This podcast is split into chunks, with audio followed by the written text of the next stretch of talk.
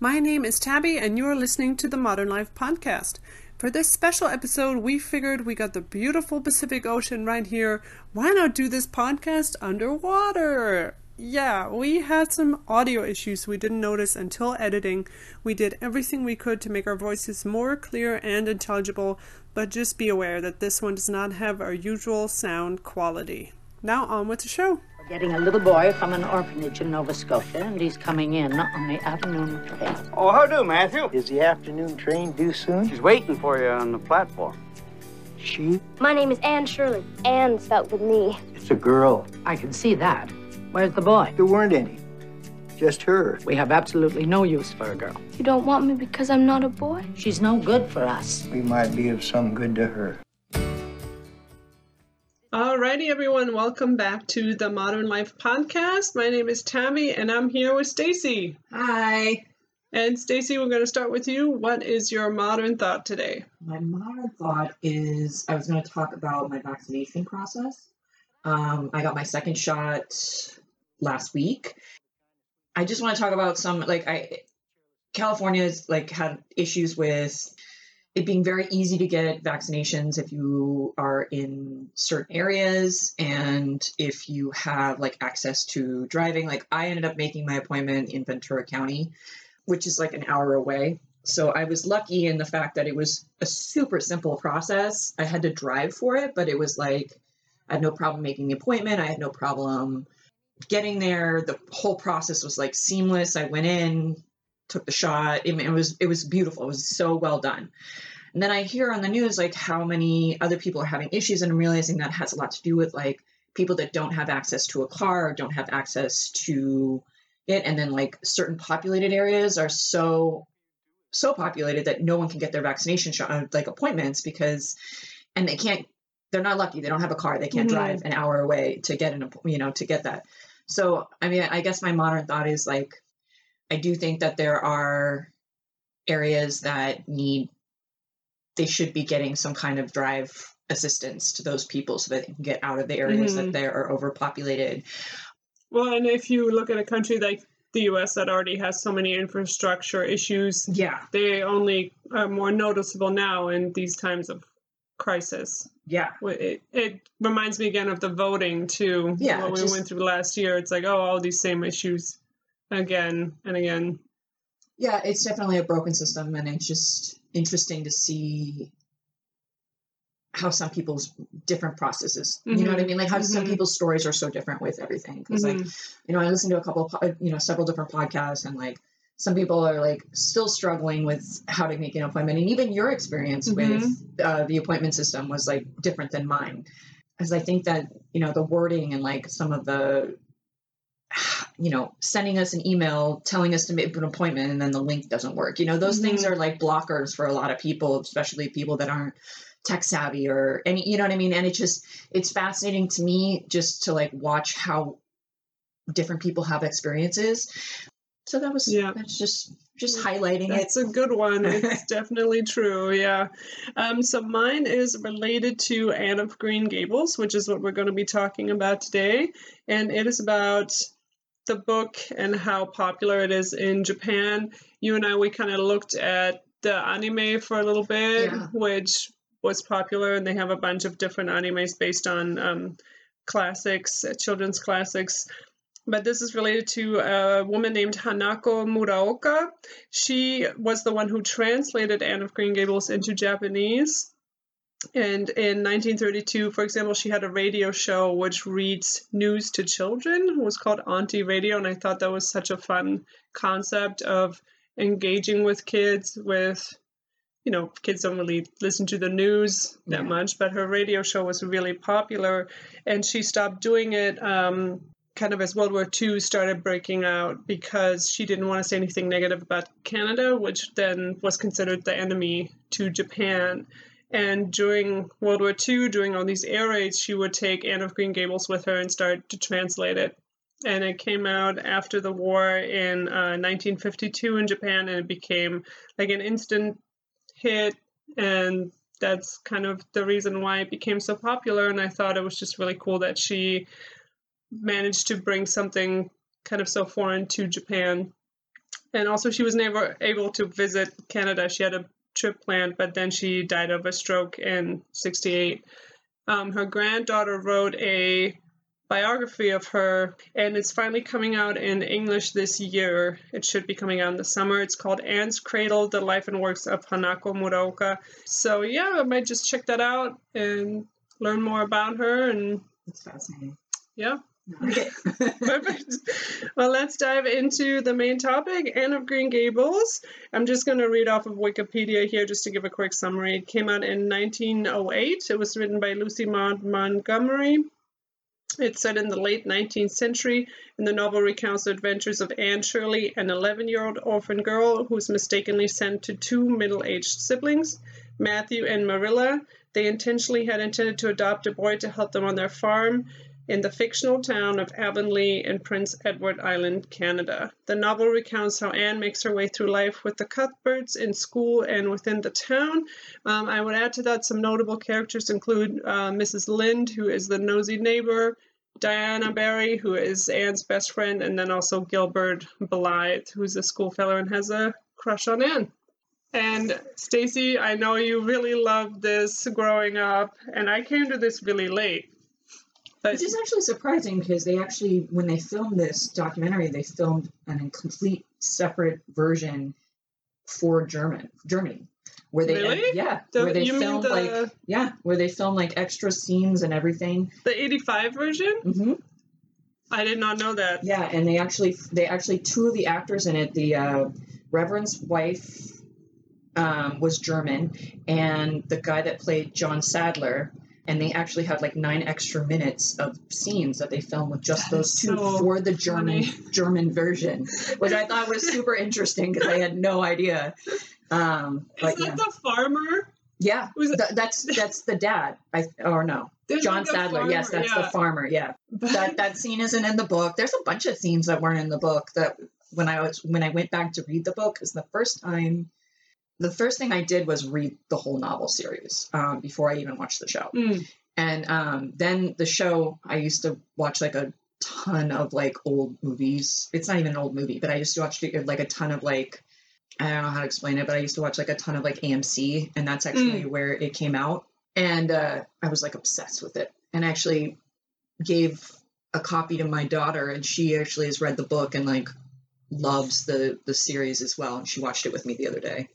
I don't know why I, I grew up loving it because of the imagination aspect Yeah. and the difference between like most people who live in their head versus those who live like in reality. mhm. And I definitely kind of swung more toward living in my head in my own reality, especially when I was younger. So And the book really celebrates that too. Yeah, no, it's beautiful. The character of Anne. yeah, But that scene with the with the farmer who's like catching the kids climbing over the gate. Yeah. And then he like goes to the the school and like rats them out. rats them out, and I'm like, wow, this is quintessential German content right here. like Germans always want to speak to the manager. like, well, now you know why. we're all Karens at heart. It just made me laugh. I thought it was great. so in the beginning of the show, Anne is living with two with another couple that has a bunch of kids. Mhm. She grows up raising children when she's only a child herself. Mr. Hammond, he gets a heart attack, and that scene this time around was really funny to me watching it because they're at this wood mill processing plant Mhm. there's like a big machine going, like chopping up the wood. This guy has like a heart attack and like falls to the floor, and one of the employees like puts his ear on his chest and is like, "He's a goner." And I'm like, "How would you know that? like it's so loud." You can't hear the heartbeat. Yeah, but it, the wood mill is going. Like this guy just has supersonic hearing. That scene's not even in the book. I like it. I, love think it. I, I think it works so. I, I think it works so well. I think they do a better job of like, because in when you go back to read the book, I have that in the back of my head, so I have Mhm. like all those pictures and images, which kind of like brought Anne's character kind of to life a little bit. I don't know. I think modern audiences also don't really understand the concept of children as laborers. Like Matthew and Yeah. Marilla, they only get this orphan, so they get help on the farm. Yeah. You know, that that's kind of how orphan was seen. You see that time and time again in the books from that period. They were there to perform. jobs. Jobs. To, yeah, Yeah. basically to help you raise the kids, or Yeah. they were second class citizens. I think they did such a great job in the in the show of like highlighting aspects of that, like by how she gets treated and how she gets blamed for things, Mm. versus like how in like how the other kids, you know, like she, you know, she gets caught climbing over the fence, and it's her that gets you know told on. You know, With what I mean? the It's teacher like, too. Yeah, Yeah. just like just every aspect of it like from there's so many different scenes where she talks about like oh the life of a uh, of an orphan you know what i mean and she's like she's like i get so like criminalized or like looked down upon it's immediately her fault that diana barry drinks and gets you know what i mean like because she's an orphan and she's a bad seed Do you that scene where Diana gets drunk? Classic, Yes. classic scene. yes Do you remember the first time you had alcohol? Because I remember it. I had it on accident, and it was so gross. It tasted Well, so bad. I have two teenage children and I've had them taste, you know, just because I tasted it when I was younger and I like didn't like and they- can't stand it. They have no interest in drinking it. Right. I think that's a like universal experience. Yeah, Diana Barry is like Yeah, you down to had a- party. have you had, like- she's drink- I know she was like down in it. just drinking. I don't know though because I don't know what the difference is between like because that raspberry cordial I would think would be very similar in to like drinking Chambord. Yeah, I so I don't know if that. I what I drank when I first drank because I'm pretty sure that what I drank was like tequila, and yeah, that's gross. It doesn't have a good flavor. Red wine doesn't have a good flavor. Like all of the things Yeah. that I would have like been introduced to first, it's not the same as like drinking like a, a liqueur. You know what I mean? Like Yeah. I don't know. Maybe it was just so sweet the currant wine that yeah, that's what I'm saying. Like it, it's such a different. It, it now the fact that it hits her like almost instantly. That's the part that dri- that that I'm like laughing at because she like legitly like Well, she after three- one she's like, I know, but it takes time for your body to process it. It's she had like three a. cups of that stuff. She's a, I think she's a party girl at heart. She is definitely a party girl at heart. Uh, That was quite impressive. I, I for anyone to drink anything like three cups like so fast to me, even if it was that sugary, I'm like, uh, yeah. yeah, when I first read the book, honestly, I thought Anne was kind of annoying. I had a rough start with the book because it starts out with um, Matthew driving her home, and she just won't shut up. Yeah. like the whole way over and i was like oh no is this what the whole book is going to be like? But then it, it gets real fun and they really show that nicely in the movie too because you get all the imagery. I think that's something the movie really gets right is the environments and the you know when anne says something like oh wow look at all these blossoms in the lake you Yeah, you you feel know it. that you know that like half of those scenes were actually filmed before they even cast half this like half the like they all just the got long like shots. the nature shots Yeah, they did like all the long shots and stuff like that, like way ahead of the time, and then cast because they had they struggled to cast people in the in this. Not that people didn't want to, but because it was a Canadian documentary originally, um, they wanted like Canadian actress to play Megan Follows. So, there was like, a documentary I mean, it, it, not a documentary. I mean, I'm sorry. Like the miniseries was a Canadian miniseries, Oh, it, so they were it. very specific in the fact that they wanted like a Canadian actress to play Megan Follows because it was, Mhm. you know, was such an important book in Canada Mhm. that like they wanted it to be a Canadian thing, like so Canadian actors and things like that. yeah they said So they, they interviewed like thousands of actresses, It was it took them over a year, and they originally wanted Diana Barry, the one that played Diana Barry, is actually like Katharine Hepburn. It's her niece. Oh, so she's Katharine Hepburn's niece. Yes, and so originally Ah. they had wanted to cast her in the role because Katharine I Hepburn told her to go try it, and Megan Follows, the one that actually ended up playing her. Actually, the first time that she played in the role, she was horrible. Like she didn't get the character, so they like then Mm. went on to interview a bunch of other people Mm. and then brought her back. And the second interview, something happened with the tape, and she still didn't nail the role because they thought she was too old. And then funny story behind the third interview is that her toilet broke right before she was supposed to go to the interview. She got so upset and spastic about the about having to leave while her toilet was overflowing and like whatever that she showed up to the interview and like it was Anne because she like was so like That is such a weird story. it's the truth. After three tries, you finally get the role when there are so many other girls. yeah, That is just a weird story. it's a weird story, but it ended up working. I don't. I can't picture anyone else playing Anne. I think she does a great job. I've seen other people like I've watched other versions and Mhm. like no one nails it for me. Well, she also talks about the immense pressure after them auditioning so many people. Oh, I'm sure. And this character, people have ownership over this character. yeah, no, so no, people are going to watch it and they're not going to like it. And Yeah. she was like, well, I'm going to do my best, but like, I can't, it's not possible to please everyone, Yeah, which is kind of like a pretty mature thing to say. Yeah. Like, even as a kid. Well, I don't think she was like a.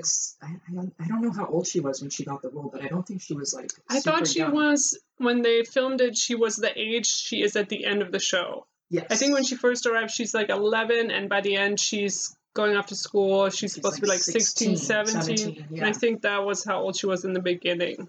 Well, they kind of did it with the, you know, she has the Yeah, they did a great job hair of like and the the hair. Dresses. yeah, she definitely had a unique sense of style. Like once they allow her style to show, and it was always slightly different than everybody else's.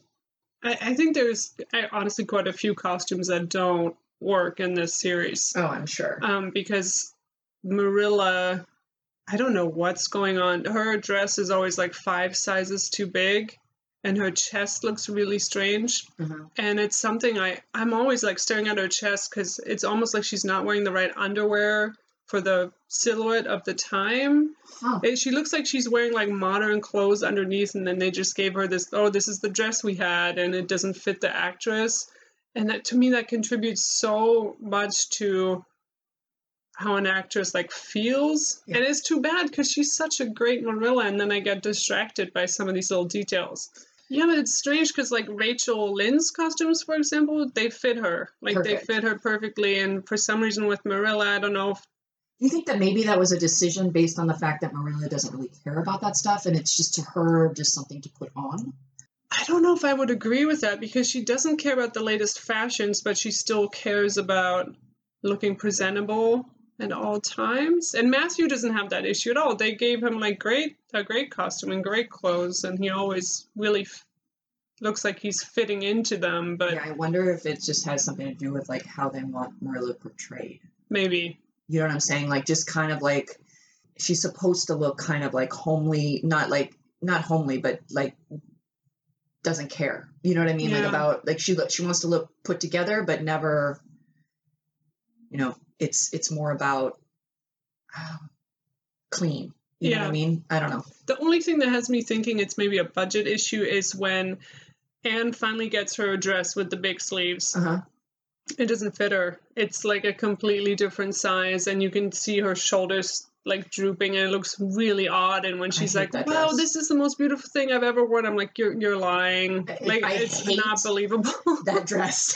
it's so ugly. it's the ugliest dress I've ever seen, and it looks horrible on her. And it's one of the, Oh. the it is it is the one costume thing that like throughout the movie I'm like I hate it. I like I have to look away. I, I, it's so hideous, but Diana doesn't wear anything better either because she wears a strange like purple. pink purple dress with like a weird neckline and i'm like these look like adult clothes that you picked out of the storage and Yeah. you're like oh we don't have the budget Yeah, I don't know if they had a huge budget for Yeah. this, so it's highly possible. yeah just to come back to um, really quick just the setting and all the nature shots Uh-huh.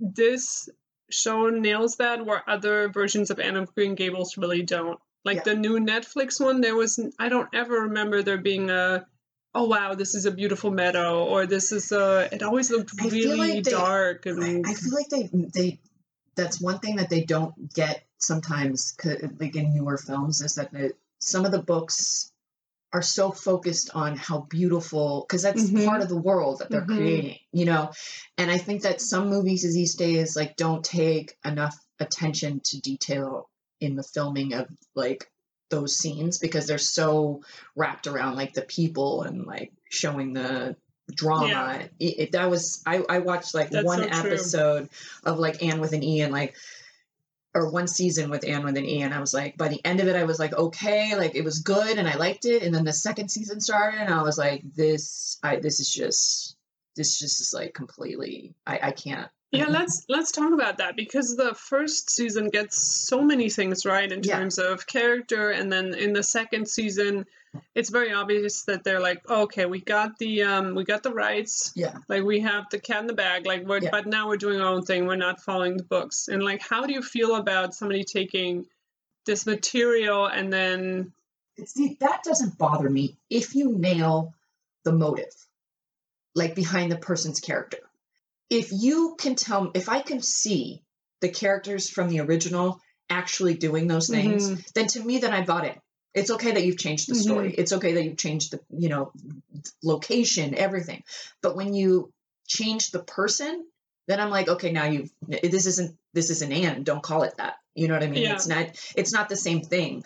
For me, character development is like huge with something because if I can't buy in to them, then I can't buy yeah, I in. think it just went It too just- far off the Well, rails. just what they did with the whole scene of Gilbert and like him go. I'm like, this is just oh, he goes off to off on a ship or something like that, and it's just so stupid.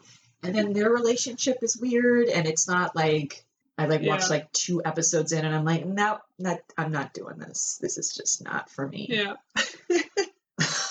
that's kind of why we're focusing more on this one because there's there's also another one that's free on Amazon.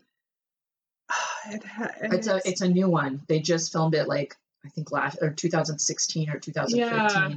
and I haven't seen it yet. I saw it and I was like, I don't remember anything about it. And then I tried to rewatch it for this one, and I was like, oh, I, there's a reason why I couldn't remember. It's not memorable. like nothing in it happens. That the, the guy who plays Gilbert is this very strange, like younger child who's not. It's just everything's forgettable about it, which sounds really mean, but No, it's it. I I think that there was a magic to the find it. 1985 version that I don't think anybody else has been able to capture. Gilbert, he's one of my favorite characters in the first one. I mean, in the that version, just because he never seems like he's acting, oh yeah, and it's all in his eyes. and, and it's like he he's just like, even with the stupid like head thing that he does, where he's like. I know you guys. I wish you could see what I'm doing right Stacey's now. doing it perfectly. He's, he's she's nodding.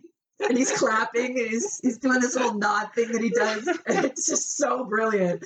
and uh, the whole time you want to like, because Anne hates him for the first movie so much, you know, and the whole time You just You understand. Smack her. you want to smack her and be like, "Stop! He's so he's like he's a typical boy. You're, you're being ridiculous." But then at the same time, it's like part of the charm between the two of them and the build, and also just Anne's not wanting to grow up in that sense, and like she doesn't like change because her life is perfect for the first time. Yeah. You know what I mean? And she's perfectly content in that life. I don't Um, even know if Gilbert's a typical boy. He's uh Oh, he's special. he's he's special, yeah. you know, like the actor, it, he he actually was in high school plays, and he got cast in this as his first on-screen film. Oh, But yeah, no, he was literally they saw him in a play, a high school play, and then they cast him, which was There's one of my perfect role. there's one of my favorite scenes and it is um when they're doing the spelling competition. Oh yeah, and Gilbert gets it wrong and he has to sit down and then Anne gets it right and she shoots him this look of like I got you. I got you so hard. And all he's looking it's all in the eyes and he just looks at her like this all this is doing is making me fall more in love with you. Like like your brain is amazing to me. Yet in her mind she's like oh my god like I showed him so good and I'm like no Anne that's not what's happening. That's not what's going on right now. I, I can't even explain like how much like you can see the pain when like she like throws something at him or like but then he still he controls it enough to like still play on that a little bit and, like taunt her at the end you know what i mean like when he goes and gets her rescues her from the bridge and um saves her and he like he knows like just enough to like taunt her into Yeah. like playing along with him Yeah. you know or like the scene where he like decides he like can tell that they're like joking at the at the dance thing where she's wearing the horrible dress. They're like talking about like about him and like, oh, I'm gonna get him to dance with me. He's head over heels for me. I can get him to do whatever I want. Yeah. And then she, he totally ignores her. It's it's this little tiny like He's so mischievous. ah, but he still has to go back and grab the little book, dance book. You know, I, I The love dance card. Let's talk about that scene because it's not in the book, and I think it's a great Oh, addition. it's such a great addition. and it gives Gilbert some nuance too. Yeah. And he's like, oh no, I'm gonna ask. He asked Diana instead, right? Instead of asking Anne, and I like it. it shows his character development a little bit. Yeah. Because you can see like him knowing how he feels, but then still knowing that if he plays too hard into it, that Anne's just gonna like Yeah. run over him. And I think that's important because Anne is such a strong character. You have to see Gilbert as that to to really Mhm. believe that they eventually could end up together. Like there has to Mm. be The power dynamics have to be balanced. balanced. You know what I mean? And I think sometimes in the book you didn't get that power dynamics. Yeah. You just see him as the guy that's in love with Anne. Does That's that such a make good sense? point. Yeah, Um, especially in the second book, he's kind of just mooning over her the whole time, and you kind of think, "Oh, poor Gilbert." Yeah. yeah. Even in the second movie for this one, they still have that. They still show like a little Mm, bit of the true. power dynamic, which I think the movie actually does better than the book in that sense. So There's also another scene they added, and I'm wondering if it's a mistake they put in because it's a scene between Diana and Anne at the very end, and Diana asks her like, "Oh, is is Gilbert like fair game? Can I go for him?" And then nothing happens with that scene. Like, there's no follow up on that, and I Well, feel I like that that because you see that through the entire movie, like Diana's face, and I, this is something she does brilliant as well. She constantly like whenever Gilbert does anything, there's like this look of like jealousy, but never. She doesn't let it take over her, but there's always like that pang in her, uh, like ping in her eye, where she's like shocked, you know, or like Hmm. surprised. Like, if you did you notice that? Like, whenever anything happened between Aunt, like when he apologized, she's like, like, how are you upset? He apologized. He's never apologized to me for anything. Like, you can see that she kind of longs for him throughout it. So when you get that scene, it's like finally, like Anne can see it because Anne's never seen it. Anne doesn't and, uh, never notices from day one that like her best friend's in love with Gilbert. was that in the book though? I don't. I don't think so because I reread it a little bit and it always felt to me like Diana was just looking out for Anne. She was like the wing woman trying to get Gilbert and Anne together and this angle of making Diana kind of in love with Gilbert and it doesn't go anywhere. Like, I don't know. I mean, it's definitely something that's. I, yeah, I can see what you're saying. It's not like a surprise to me. It wasn't like I knew that. Diana in the show. yeah, they the- set it up. yeah, Yeah, that's they true. set it up like very. I mean, there's like little pings here and there, and like a look of jealousy, and so I don't know if they needed that for. I don't know what they needed that for, or maybe it was. I mean, I guess I I could see that that was a push for Anne.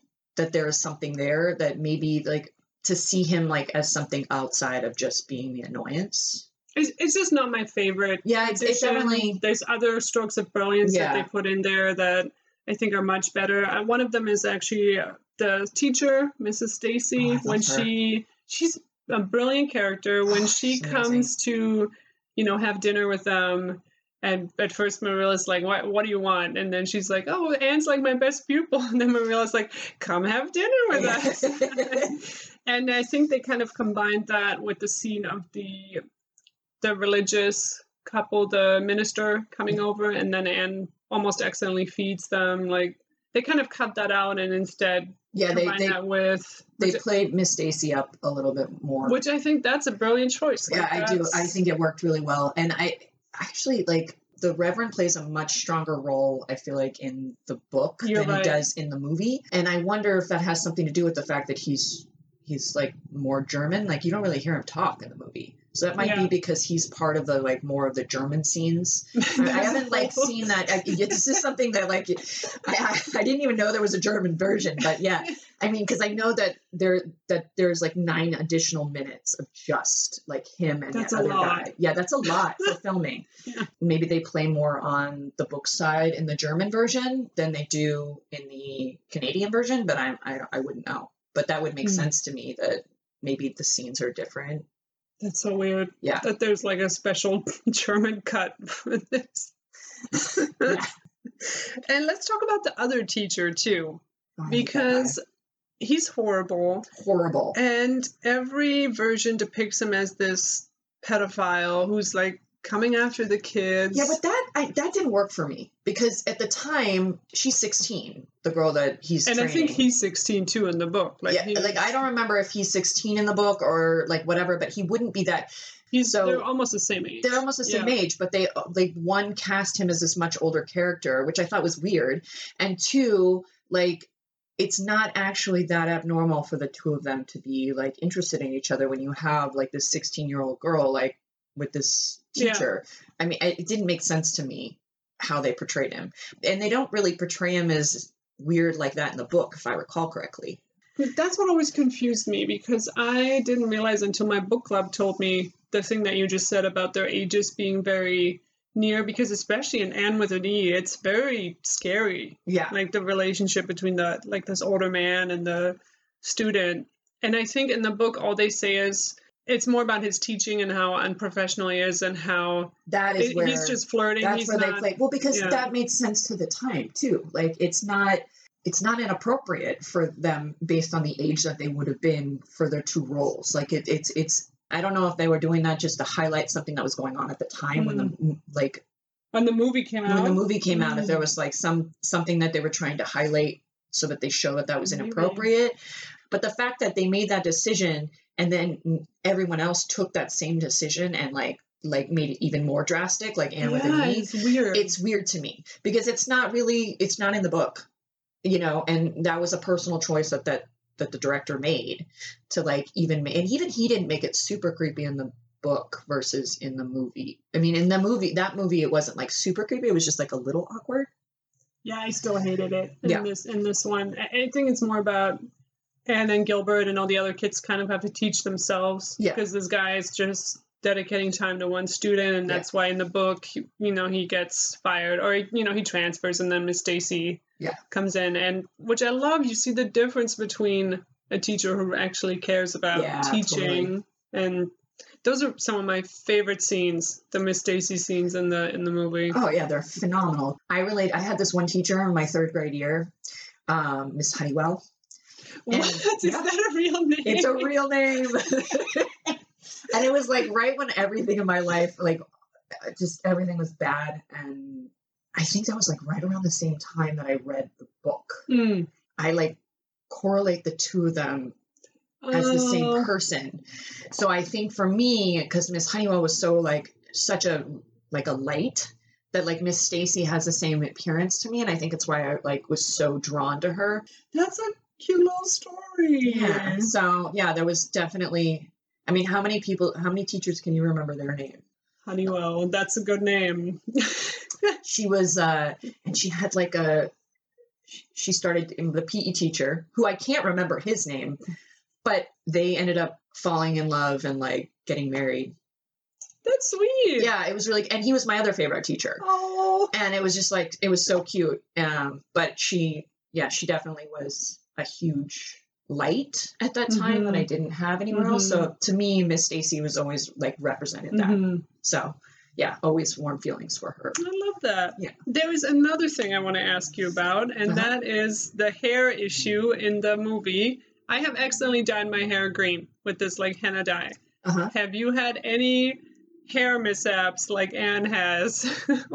any bad stories? Well, uh, I think my biggest story in terms of my my dad was um, a fanatic about my long hair. I have naturally long, curly, spirally hair. Um, wouldn't let me cut my hair. Wouldn't Oh, let me, nope. really? couldn't dye it, couldn't color it. Uh, I was not allowed to do anything to it. I was a tomboy. Yeah. I Yeah. had no interest in my hair. I wanted it. I I thought I was a boy until I was like ten years old. in my third grade year, my, one of my best friends, who I had known since kindergarten, used to get mad at me because I wouldn't brush my hair. I went to school with it in just complete mis-. Oh my god, it was like ratted. she would get mad at me because she was very girly and she was constantly trying like Stacey just put put a headband in, like do something girly and I was like I don't care about my hair.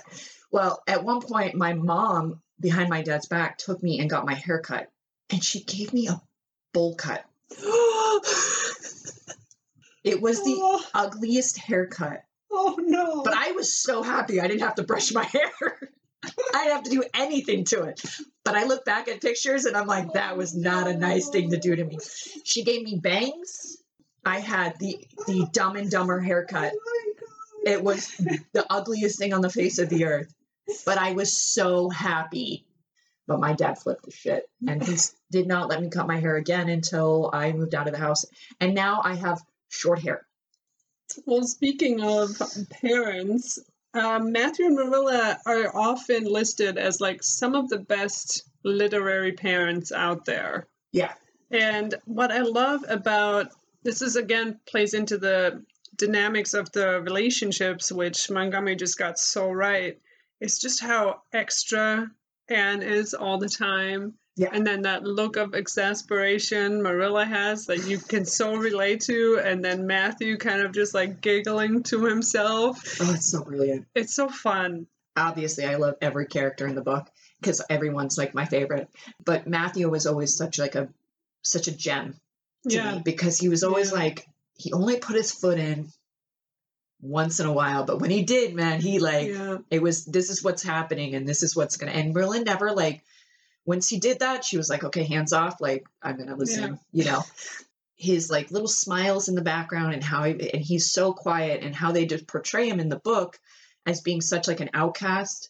I think that That's he true, did they they they did such a nice job of still capturing that but not highlighting it in the movie Mhm. as much. Because in the book he's Mhm. like supposed to be this little awkward thing and they do the the scene that they really show that is the first scene he goes to buy the dress.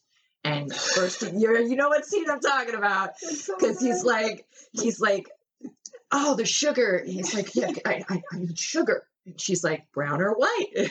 And then the rake and oh my god it was, it was just such a fantastic scene. And then she like gets all excited when he finally tells her like she needs a dress and goes over and it's like in the window and he's like i'm not going over there. I don't know. It's just it was just so brilliantly done. And then marilla's reaction when he gets home and she finally sees the dress and she's like just her facial expression when she like perks up her lips and she's like oh this all makes sense now What I think is probably the best line in, in the show and in the book is when Matthew said, you know, Marilla's like, well, we have to send her back. She's not going to be any use to us on the Yeah. farm. And Matthew says, but maybe we can be some use to her. yeah that was It's, it's the most powerful line. It's the best line. it's the best line It's and he does it like so matter of fact. yeah and like matter of fact and like heartfelt at the same time Yeah. like i don't know it's just it was just I can really see an actor going super cheesy and being like, well, maybe we can be some good, you know. yeah like, but he didn't it was just like yeah. it was and it was done perfect to the character like it built him i don't know how to explain it but yeah i do think it was interesting that in the book when they decide to keep her keep her they decide to keep her it's not like a question Yes. And then in the yeah. movie, they decided. I thought that I did not remember that when I watched when I started rereading the book. Like, do you think it worked better that they did the trial period, or you think that they should have done more toward the book? Because they add in extra scenes that way too, like the the whole the whole scene with the first um, outing where she tries ice cream. Mhm. Like in the book, they you they do it where she goes by herself. She puts like a you know they she decorates the hat. Do you remember this? And she and she goes with um the neighbor. Yeah, I thought she was going to church. I'm misremembering though. She went to the ice no, cream. that's the ice cream outing. And Oh, like, the ice cream social. and yeah. Marilla's not in it at all. That scene in the book. Yeah. She like and it, that also was one of those scenes where it's like I don't remember it from the book. I remember it from the from the film. Yeah. And I always find that interesting when I go back to play on things like which way I remember it. Because there are some scenes where I remember it like the book, and there are some scenes that I remember like the Mhm, movie. And I'm always mhm. wondering, like, does my mind do that because I like how it is in the movie better than how it was portrayed in the book? Or is it just visually that was more of a Mhm. memory to me? I, I think I like how they did it in the movie better. I think it works because it's always fun to bring all your actors in Mhm. and have more of a interplay between them. Yeah. Yeah, I don't I, I I don't know. I found that interesting. Yeah. I do think that how they portray that in the book of her like decorating her ridiculous hat to try and make up for her outfit was an important character build Hmm. that I don't know. I, I think they kind of missed that a little bit in the movie. In the movie, because I think that she comes off.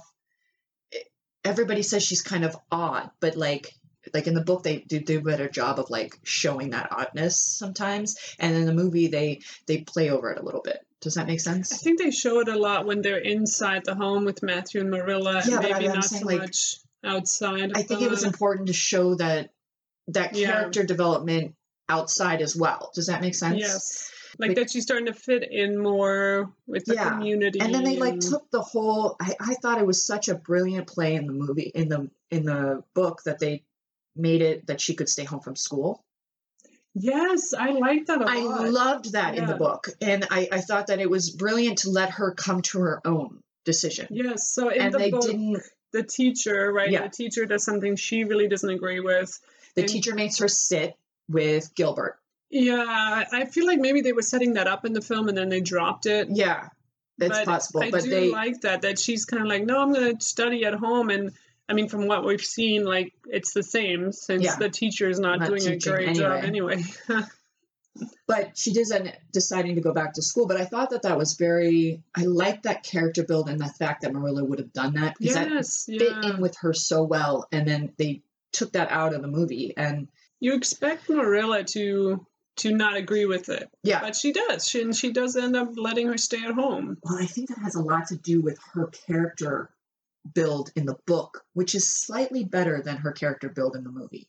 Just from the perspective of understanding her backstory a little bit, they kind of they have that scene with like Diana and her talking about her old love. Oh, you know what I'm yes, saying? yeah. but you find out later that like in the book that that was really gilbert's dad and you didn't really understand why she reacted the way she does to gilbert in the movie sometimes Mhm. until you read the uh, unless you've read the book and you understand that like the reason she got so upset and she didn't get upset with anne was because she did the same thing like she had this little thing with with Mhm. him and then like They fell out. yeah and like it, and that's Yeah. it you know which is why she lets anne do the things she does and still like appreciates it that is one area one critique of the movie that i think they did a better job of developing in the book in the book. Yeah. yeah. but i mean how many you, there's only so much you could film and that book has Yeah. so much going on Yep. i mean really the movie is anne of green gables and anne of avonlea combined into one A little movie. bit, yeah, yeah, there's like a lot of And some of Avonlea is also in the next movie, and some things you just need to cut out. Yeah. and I think they did the best they could with I think it. they did brilliant. I just that was one th- scene where I'm like, when I was reading back, I was like, oh, I would have been nice to have seen that. Yeah, and the, and the thing with Matthew and Marilla too, the balance of her kind of no nonsense, and she's kind of more harsh, and Matthew being, you know, the quiet presence in the background. Sometimes you need to break that up, and again, just coming back to the scene where Miss Stacy comes over for dinner, and they all break out And laughing. at the end. It that felt like I was watching a family in their home. It didn't feel like I was watching a film Yeah, and you don't always get that in a movie where it feels so natural and everybody just seems to click yeah. in these family Well, scenes. there's like that one scene, like right after after Matthew passes away, hmm and you have this awkward moment between not awkward, but a, a beautiful moment. Yes. but it's done so beautifully because you can see Marilla's like insecurities because she's never been the warmth for him. Yeah. You know what I mean? She's yeah. and like I think for her it was like that was Matthew's job, so she got to play. She had to play more of the disciplinary. And if you've ever been a parent, you understand that like there's like this balance that you want to have, You and it's so roles. hard if you don't have the balance from a partner. And I think that that I, I so sympathize with Mar- uh, Marilla's character rewatching it later because now that I've been a Mm. parent, if if one person leaves, yeah, the dynamic we have here, what does that mean for the ones who are left over? How do they have to act? How does that change our relationship? Because it's like you're not just mourning Matthew as a person, you're mourning a certain like relationship that you had. Yeah, I thought they did a really great job with that scene as well. I just I just thought it was so brilliant. Like Mhm. just like being able to show Marilla's like insecurities because they don't ever really show it, and in that scene you yeah, like that's see it, true. and it's so beautifully done. Ugh. How do you? But let's go to Matthew's death. I feel very conflicted about it because the a movie do. the movie does this very movie thing of like I'm having a long monologue before I can finally die. Um, uh, he does have a really great line in there of "I never wanted a boy, I only wanted you from the first moment." Yeah. that's a great line.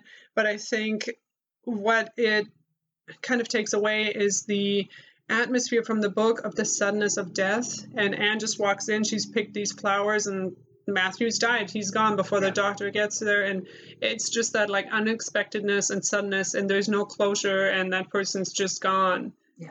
I, appreciate that in the book. I can see why they changed it for the film, but it is. It just makes it a little bit cheesy to have the long, like, oh, I, you know, I think that I think that the movie did that because there was so much. Like actually, the writer Mm. herself says that she she got so much shit basically for yeah, like um, killing Matthew. for killing Matthew. Like Yeah. people hated that decision. They were so angry, and even she later on said that if it was up to like she would have changed it. But she she wrote the book at the time, and that's how she felt like it needed Well, she didn't know there would be sequels. She was like, I'm writing this one Yeah, book. yeah. So I think that the movie did that to try and soften people's reaction Mm, to the suddenness of Matthew's death Mm. and how much everybody hated it because reading the book it was like it felt like your heart got ripped out. Yeah. You know what I mean? Like it was Yeah. so traumatic and you're just like you wanted to see more of like their character development together and I think okay, the- you changed my mind. I mean, I'm just saying, like, it, was Yeah, such like there it. was so much like anger toward Yeah, the book. I, I think I threw the book. I, I would have too if I had been younger. I think I like read the thing and threw the book, and I was so upset. I think it took me like several days to go back and finish reading. And like, I don't think that people with that much passion needed something to soften it Yeah, so that they could get through the movie and Yeah. then want to watch the next one. It was a beautiful scene, and yes, it was cheesy, but I think that it needed that closure because the first reaction was like, I would have turned the movie off if they didn't. You know what I'm saying? Like Mm. people's people had like a gut reaction to Matthew's death, and I think that they didn't which just means you wrote a great character. Yeah, no, phenomenal. You know what I mean? But I don't think anybody really wanted the character to go away. So Yeah. yeah, I don't know. I think that that may be the the reasoning. It, for me, it was definitely made it more bearable seeing that whole scene. And yes, it was like long. There was something else I wanted to ask you about about um, Anne and Gilbert and where you stand on this, because a lot of people always say she loved him the whole time and didn't want that to be true. I can see that for the third book when they finally get together. I have issue with that when we're speaking about like a child and somebody who's like 11 or 12 and then putting something over them like oh they had romantic feelings all the time. To me, it's I- like just let children be children. I never got that. Like, Yeah. I, I, I, I never. Some some people just don't want, aren't ready for that. And Right. I don't think Anne was that person. She wasn't ready for Yeah. any kind of emotional thing outside of friendship. You know, that's that was the most important thing in her life was her friends and her family, and because she never had that, and that's all she ever longed for. Yeah. Growing up, having a bosom friend, you know, That's even true. to the point of like imagining something in the mirror and imagining this Mhm. world. I mean, I did that as a kid, and the idea of like, you know, I I think that she's definitely not, and she doesn't even see him like that. She sees him more as a challenge to beat. You know, someone to yeah. con- like something to conquer. Yeah, I agree with you. I don't like ascribing all these motivations to oh she did it because she was in love with him. I I don't, I it I think that there was for me. always there was always I, I don't think that even if she had any kind of anything toward him, I, I I just don't think she was emotionally capable of having Yeah. any kind Yeah. of feelings like that for her. I agree. I, I think that there was a like there. She she needed to him to like push her forward. And she was a type to over fantasize certain types of love. And I don't That's even think true. she, you know, it, it- hmm she didn't even see love as it was, if that Mhm. makes any sense. Like It was just uh, this idea. It was this idea of like this tale. romance, Yeah. like these. That's what she read. That's all she knew. So Yeah. any other kind of like romantic gesture, like wasn't even in her brain. Like I don't, I, I, I almost feel like she didn't. She wouldn't even have like had those emotions until hmm way later. I mean, even as you know, when she's approached in the future, she still doesn't like Yeah. like in future books. She still does has like no interest in it. I remember uh, the scene where you find out that Diana is like dating someone and like you In know, the its movie, reaction. yeah, yeah, it's very negative. yeah it's very it's very negative because she to her it's like that that's competition that's jealousy there's this is her friend she doesn't want to share she doesn't want to doesn't want to move Mhm. on she's very content with the life that she has now it's it's a romance is like for the for her imagination it's not Mhm. not something she wants in her reality if that makes sense I Yeah. agree. Going back to Anne and Diana, my only last note here is one of the best lines in the show, and it's when they're just crying out their eyes because they can't be together anymore. The mom has forbidden it, and Anne goes, Would thou give me a lock of thine jet black tresses? And Diana says, But I don't have any black dresses. it's so funny because they're being so extra, yeah so dramatic, and they don't even know what they're saying. it's great. it is it's a good scene Did you have any last notes about Anne of Green Gables? Anything we didn't talk about? if you have not read it or seen it, you should do both because it's brilliant. um, yeah, I mean it, it's it's a classic. It really teaches about that it's okay to live in your head sometimes, and I feel like some people take you out of that and they don't want you to have that imagination, and I think it's missing in a lot of uh, missing in society sometimes, and I I think it's important to Mhm. to know that that is okay and that it exists. And it's okay to be a little off you know and not be not want to draw inside the lines you know Yeah, so that's a good message to close with. Yeah. Um, you can find us on Instagram and Twitter at Modern Life Pod. Visit our website, modernlifepodcast.com, and email us modernlifepod at gmail.com. Thank you for listening. Anne Shirley. What in the heck are you doing Fishing for lake trout. for lake trout?